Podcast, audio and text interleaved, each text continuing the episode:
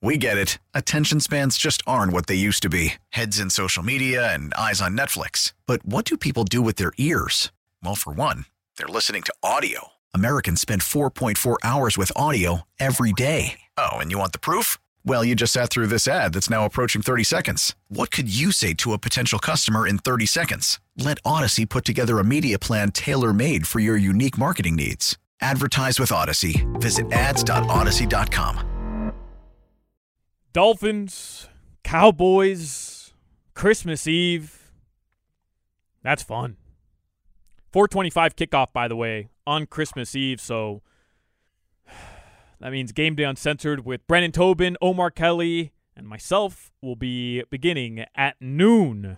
Noon start time for Game Day Uncensored. Crowder, a couple things I wanted to touch on before we get into Tua Tagovailoa's comments here regarding – uh, the Dolphins. Yesterday, we we just ran out of time when we were at Hollywood Kia. You had to catch a flight, but you were talking about the tight end under McDaniel's scheme, right? And the fact that mm-hmm. Durham Smythe, I believe the stat was that he had a, a, season high for receptions in the most recent game against the Jets, but he hasn't caught a touchdown yet this season. We were talking about Dolphins issues, not not so much in the red zone, but in goal to go situations.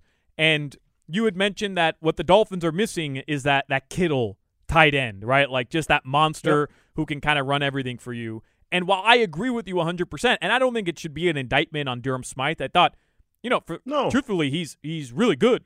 He, he he's played really good. He's he's not George Kittle though, obviously. Um, I would I would say you know Kyle Shanahan had has been a head coach since 2017, and he's having this success over the past couple seasons but it wasn't just like immediate, hey, they're Super Bowl contenders right off the bat. And look at the strides McDaniel has made from year one to year two. Look no further, obviously, Tua Tagovailoa, but aside from that, the running back position. Last year, I thought one of the biggest criticisms of McDaniel outside of December coaching was the run game. He was brought in as this run game guru, mm-hmm. and and there wasn't really an emphasis on the run game until the last like five six games of the season. And I thought this year, I mean, it, it, this team, you've you've said it right. They're a run they're a run first football team, even though Tua and Tyreek are putting up stupid numbers. So just from one year to the next, the strides he made in the running game, my argument would be why couldn't he do that in the tight end arena as well with another year or two under his belt here as a head coach. He's going to do it, eh, Solana. He's going to do it. Like that's what I said because they're going to have a very low draft pick. They're going to the playoffs. They're going to have 25 25 to 32 in the first round. And that's why I say they could take a top tight end. Let me, you know what? I'll be honest. Two of the best, most successful, loved players in Dolphin history, and they're both my good friends, and they wouldn't disagree with me. Jason Taylor was not a great run defender. Jason Taylor would get to that damn quarterback, and he was a monster. He's a Hall of Famer. I think 137 and a half total tackles first battle. Jason was a dog getting to the quarterback. People used to run at Jason Taylor. He was not great against the run. Ricky Williams wasn't a great receiver. Ricky Williams caught some screens and different things they did with him. Ricky was not, he wasn't Kareem Hunt or he wasn't um what's the boy in New Orleans? Um, Alvin Kamara. Alvin Kamara, yeah. Like Ricky wasn't that. Ricky couldn't get in the slot. Ricky Williams has no, he couldn't tie Christian McCaffrey's shoes in the passing game. And Ricky's a better running back than Christian McCaffrey. People have limitations. Durham Smythe's an ass kicker in the run. You just said it, Solana. He had four receptions. That set his career record. Just think about that. When you, when you look at guys like a Travis Kelce, look, look at guys like a George Kittle. I go back to my age and guys that were whooping my ass and Antonio Gates and Tony Gonzalez and those type tight ends. Those guys are a dime a dozen. They are generational talents. I just want to see McDaniel with a tight end that can do George Kittle type things or Travis Kelce type things. And I think that would open up the best offense in football this year, numbers wise quarterback leading the league in, in passing yards, receiver leading the league in receiving yards. Give me a tight end that's going to be one on one with a middle linebacker. Give me a tight end that can beat a Channing Crowder every single play in pass coverage. And it's going to open up more for Tua. It's going to open up more for Waddle, for for for Tyreek. I was just saying that I know the style of offense. I watched the 49ers and I see Deebo Samuel and George Kittle and and and, and Aiyuk and Christian McCaffrey and those guys doing what they're gonna do. I know the lineage that McDaniel comes from. I yeah. know what he's trying to do with his offense. If you go out, even that boy from what's the Detroit Lions boy, Hockenson, Hockenson. yeah, that's that big white boy. That Joker can play some or, damn football, or man. maybe now he's in Minnesota. Now it's like Sam LaPorta, the rookie, who's also balling in, in, in Detroit. Right.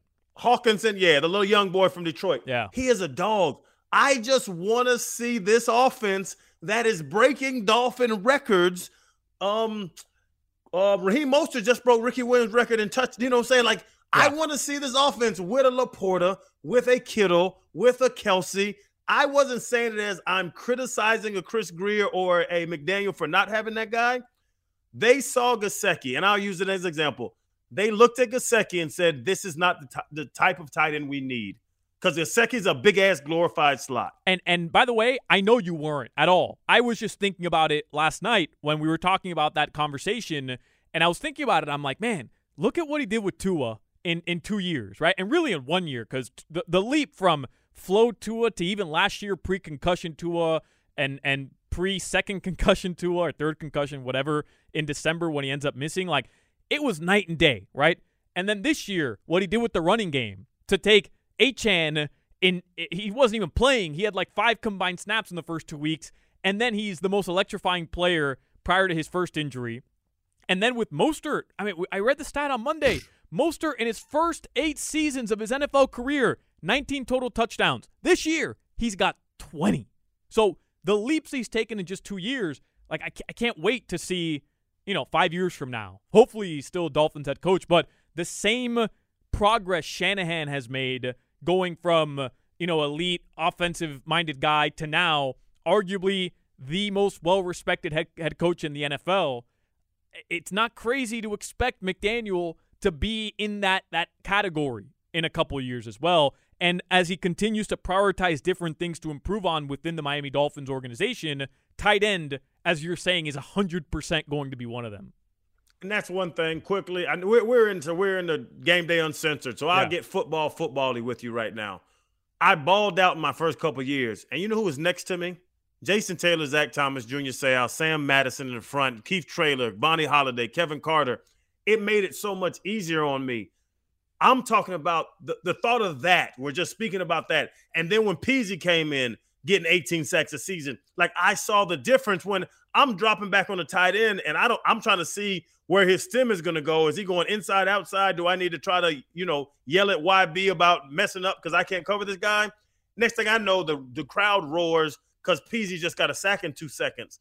Like players around you make good players better. And I'm not saying I'm a Tua Tagovailoa because he's an MVP race, but I'm just saying I've watched playing around greatness and upgrading greatness, and I've watched playing around normal guys, playing around normal dudes. Tua's great right now without a tight end threat. And that was the point about me saying, I guarantee I love Chris Grier.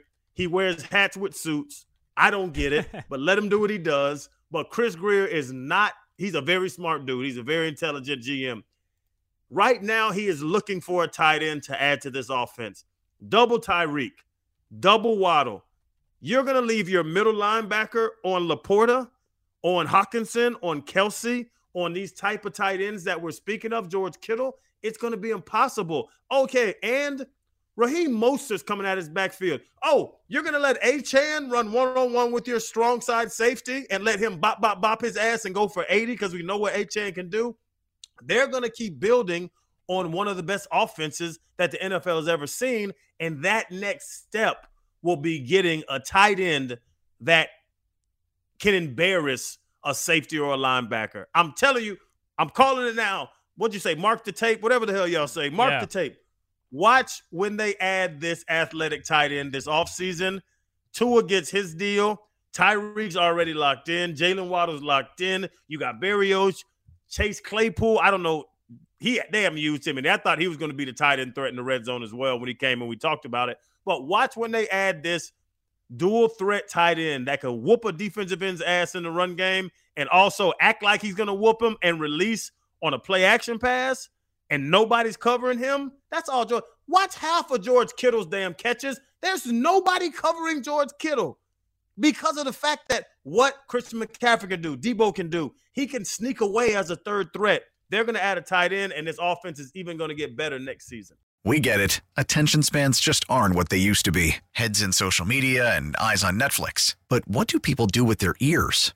Well, for one, they're listening to audio. Americans spend 4.4 hours with audio every day. Oh, and you want the proof? Well, you just sat through this ad that's now approaching 30 seconds. What could you say to a potential customer in 30 seconds? Let Odyssey put together a media plan tailor made for your unique marketing needs. Advertise with Odyssey. Visit ads.odyssey.com.